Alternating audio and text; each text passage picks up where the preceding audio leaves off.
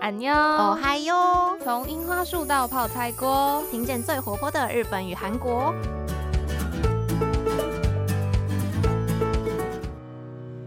여러분안녕수지입니다最近连续更新了好几周的疫情相关资讯，其实说真的也是有一点腻啦，所以今天就打算换一换口味，来跟大家更新一些最近讨论度蛮高的韩国新闻。 那开始之前，想要先问大家一个问题是：你们喜欢吃新奇吗？这几天在社群啊，或是新闻媒体上讨论度最高的韩国新闻，应该就是 kimchi 的中文证明了吧？那这件事情的开始呢，是由南韩的文化体育观光部，他们在二十二号的时候，根据公共术语的外语译名规范来做修正。正式将南韩的 kimchi 中文译名由泡菜变更为新奇，不知道大家有没有 follow 到这样的一个消息？其实一开始秀智看到的时候，完全不能接受，诶，以后就会看到什么新奇炒饭、新奇煎饼或是新奇锅之类的，这些到底都是什么东西呀？而且对于我们早就已经说泡菜泡菜习惯的人来说，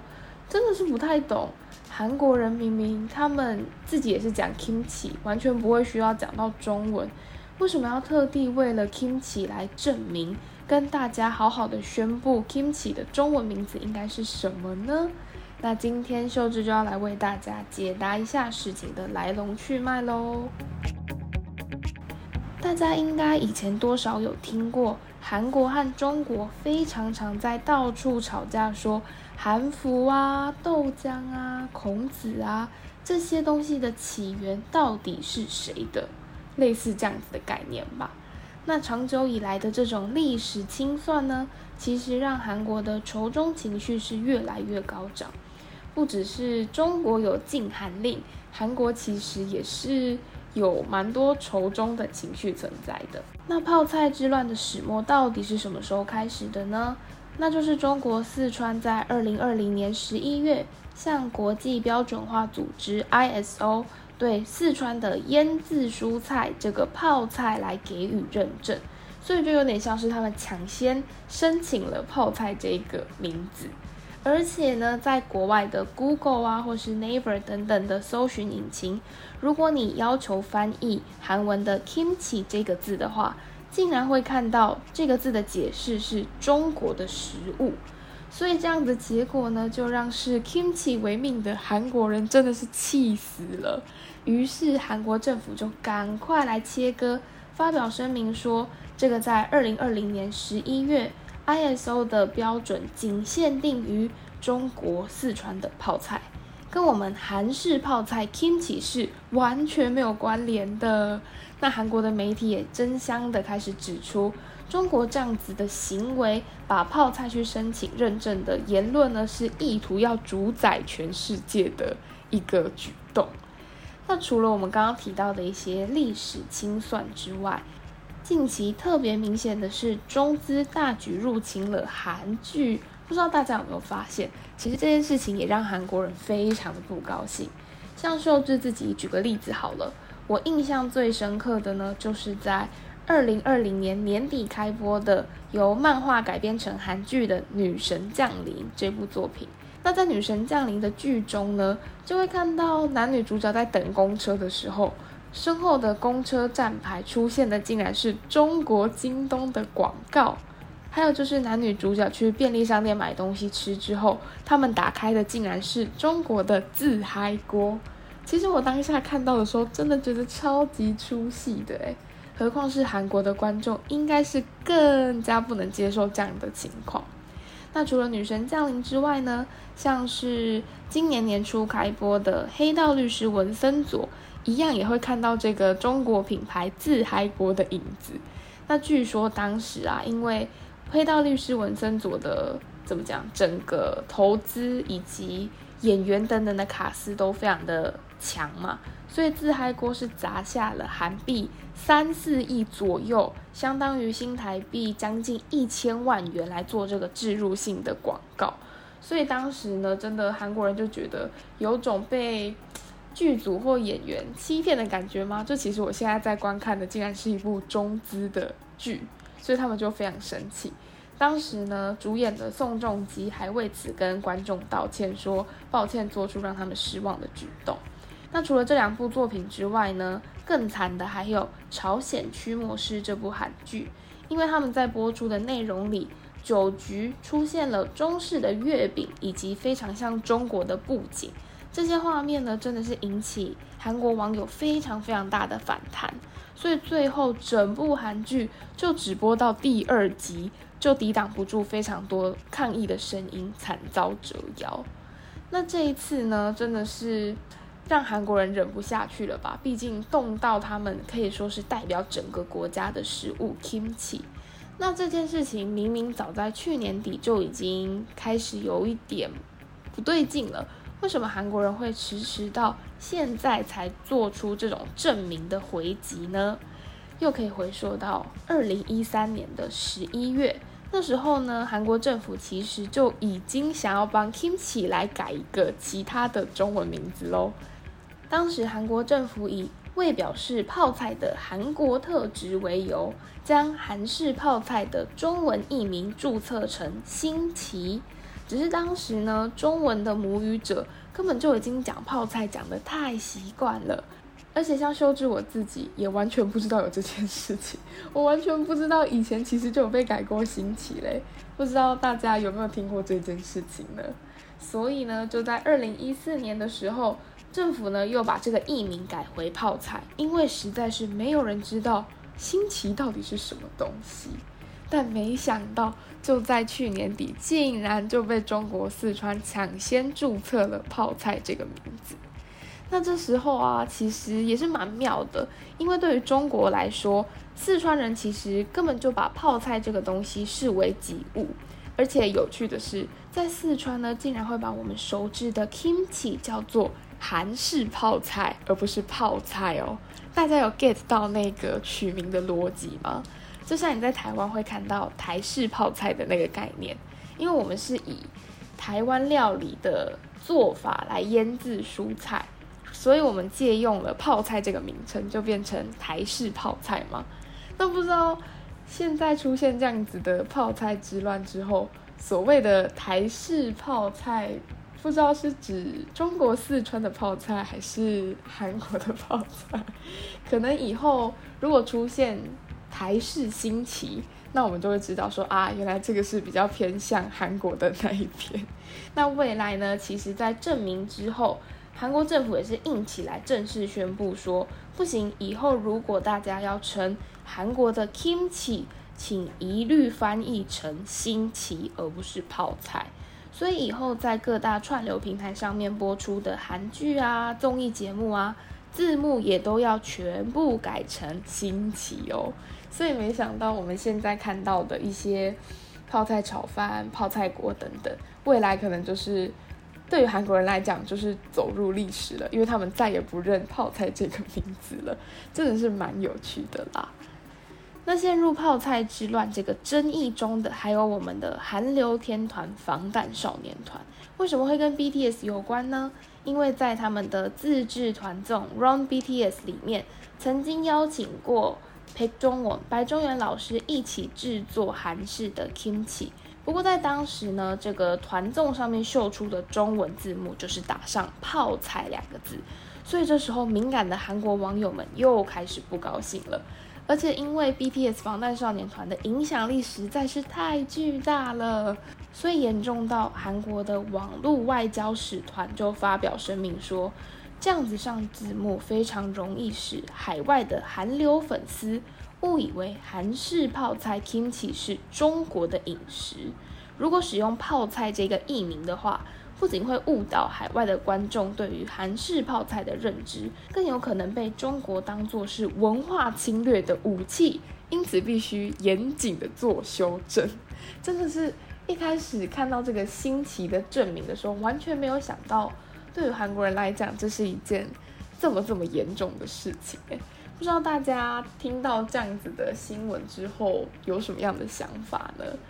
大家会觉得这一次是韩国比较有道理，还是中国四川比较有道理呢？那搞不好未来也会像很久以前南韩的首都从汉城转变成我们现在常讲的首尔一样，搞不好未来过了五年、十年，大家也会慢慢接受新奇这个说法。反倒是以后如果讲到泡菜的话，可能会被人家当成是嗯年纪比较大的人之类的。那这就是今天跟大家分享第一则有趣跟韩国相关的新闻。那下一个讨论度也很高的韩国新闻，主角就是承接刚刚提到的韩流天团防弹少年团了。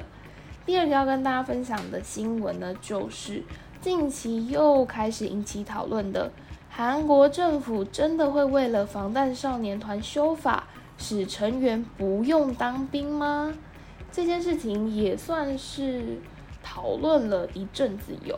不过，为什么最近又会再登上媒体版面，或者是在社群引发热烈的讨论呢？这件事情呢，就跟二十一号南韩总统文在寅颁布的相关特别任命有关了。在我们开始这则新闻之前，不知道大家对于韩国的兵役规范有什么样的了解呢？基本上，南韩政府规定，十八岁到二十八岁身体健康的男性是必须要服役两年的，而且你服役的年龄上限是二十八岁。那在兵役法做修订之前，其实国家只允许你在奥运拿下奖牌，或是国际体育赛事拿下奖牌的运动员，或者是参与兵务厅认可的二十八个世界音乐大赛的音乐家，可以申请延后入伍或是免除兵役。例如说几个比较有名的人，像是现在效力于美国职棒蓝鸟队的刘墉锦柳贤镇选手，以及在英超联盟的足球选手孙兴敏松亨敏。还有像是职业围棋选手伊昌火、李昌浩，还有钢琴家仇松锦、赵成真等等，这些人都是韩国非常非常家喻户晓的运动人员，或者是钢琴家、音乐家等等。那他们就是因为宣扬国威有功，所以就是获得国家免除兵役的资格。但是在此前呢，韩国政府其实并没有针对。大众音乐领域而有相关兵役免除的规定，所以在防弹少年团席卷全世界之后呢，就有人说：诶，如果今天我们的国家天团 BTS 全部的成员进去服役了两年之后，这段空白期可能会造成国家非常严重的经济损失。诶，我们现在讲可能会觉得，诶，是不是有点太夸张了？不过确实有人估计哦。BTS 他们为韩国创造了将近一点七亿韩元的经济效益。除此之外，因为 BTS 还为国家带来了八千个工作机会，这种程度也怪不得会有人说，如果 BTS 今天暂时没有办法活动而去当兵的话，可能会造成国家经济损失。为什么会这样讲？好像也是有点道理的。那么根据我们刚刚讲的这个规定，其实。防弹少年团的成员现在年龄算一算，哎，应该也是要去当兵啦。但是他们现在还活跃在我们的事件当中，在各大电视或者是节目上出现，也发表新的歌曲，是为什么呢？那就是在二零二零年十二月一号的时候，南韩国会正式修正兵役法，指出如果在大众文化音乐领域的艺人有得到文化体育观光部长推荐。而且在国内以及国际上，对于提升南韩形象做出卓越贡献的人，他们可以把入伍的年龄最晚最晚推迟到三十岁。言下之意就是，如果你是对大众文化艺术有巨大贡献的杰出人士，那么政府就会允许你可以在三十岁最慢到三十岁再进到部队里为国家效力。那防弹少年团年纪最大的成员是一九九二年出生的金硕珍静，所以他原本呢应该是在二零二零年就会被国家征召，但是因为去年做了这样子兵役法的修正，因此我们的大哥静呢就是到二零二二年才会被征召。但其实二零二二年也就剩没几个月就快到啦，所以最近这个议题又开始在慢慢被讨论喽。那除了即将到来的二零二二年之外呢？最近在七月二十一号，南韩总统文在寅颁布了미래세대와문화를위해대통령특별사 절。 那这一串韩文呢，就是将防弹少年团任命为未来世代与文化的总统特别大使。那这样子的大使有什么样子的嗯相关的任务呢？也就是总统文在寅宣布，防弹少年团即将要出席。 今年九月在美国举行的第七十六届联合国国际会议，不觉得这个 class 有点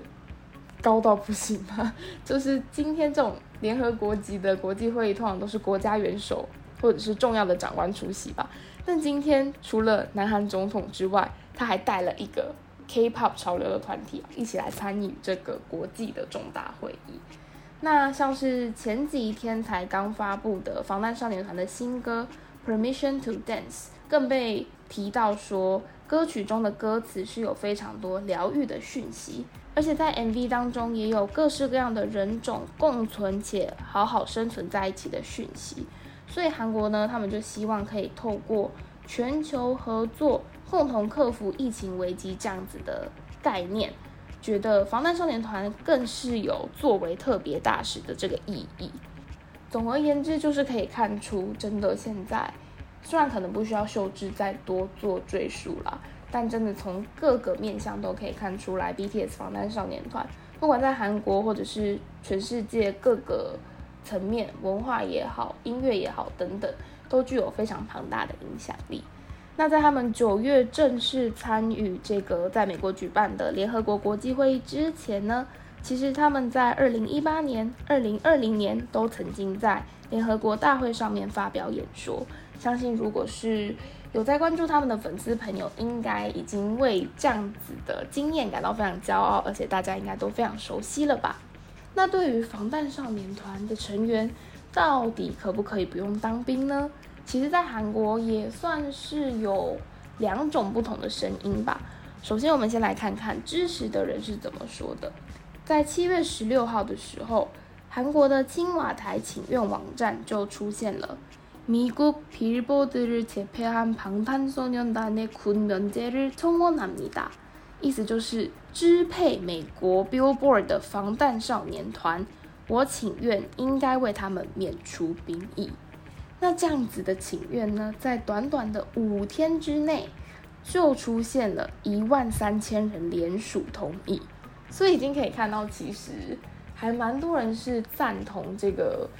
嗯，防弹少年团的成员不要当兵这样子的立场，而且也有不少粉丝在刚刚提到的这个总统的特别大使任命之后，就说，既然总统都已经叫我们的欧巴们要出席联合国会议了。到这种程度，你应该要先答应他们不用当兵，再把他们带出国吧。这是一些粉丝的心声。而且就像刚刚提到，不管是防弹少年团带来的经济效益，或是工作机会等等，都让不少的韩国人民觉得说，到这种程度，为国家不管是提升国际形象也好，或者是实质的经济效益也好，真的到这种程度，嗯，他们不当兵，好像真的也没关系了吧。不过除此之外呢，也是有一些反对的立场啦。毕竟像我们刚刚讲到的，韩国原先的兵役法其实对于大众音乐、大众文化领域是没有相关免除兵役的法律规范的。所以就有人指出说，大众音乐领域如果你要制定这样的标准，其实是非常难去界定的。所以如果防弹少年团开了先例，可以免除兵役的话，未来会不会有其他的艺人想要借此来躲避兵役，或者是借此来提出自己不想当兵这样子的事情发生呢？或者是可能会有相同类似领域的人抗议说，嗯，为什么他们这些人可以有特权？明明艺人之后大家也都是南韩的国民，那不是应该大家都要为国家来效力吗？也是有这样子反对的声音出现。那还有一些比较没有批评意味的说法是，成员本身其实也从来都没有说过他们是拒绝服兵役的。成员的立场一直都是，如果国家需要我的话，我就会接受征召，然后进到部队里面去服役。所以粉丝朋友们也会蛮就是为自己的欧巴们很怎么讲，很有担当的讲说，我们的欧巴又没有说不当兵，那你干嘛就说要帮他们免除？类似这种感觉。所以其实未来到底会不会有相关非常明确的法律来说，防弹少年团的成员可以不用当兵呢？目前的风向看起来是。韩国政府可能也还不敢做出这个决定，所以目前就是以延后来代替免除兵役。不过，真的时间到了二零二二年之后，又会做出什么样的修正，我们就一起拭目以待吧。那以上就是两则今天跟大家分享的最近讨论度蛮高的韩国相关新闻。终于没有再讲疫情的事情，不知道大家听起来会不会觉得比较不一样，或是比较轻松呢？那就在昨天，东京奥运也正式开跑了嘛。虽然今天依旧带来给大家的是韩国相关的消息，不过之后呢，杰也会随后跟大家补上东京奥运相关的资讯，也请大家好好的期待喽。那今天的节目就到这边，谢谢大家收听到这里，我是秀智，安妞。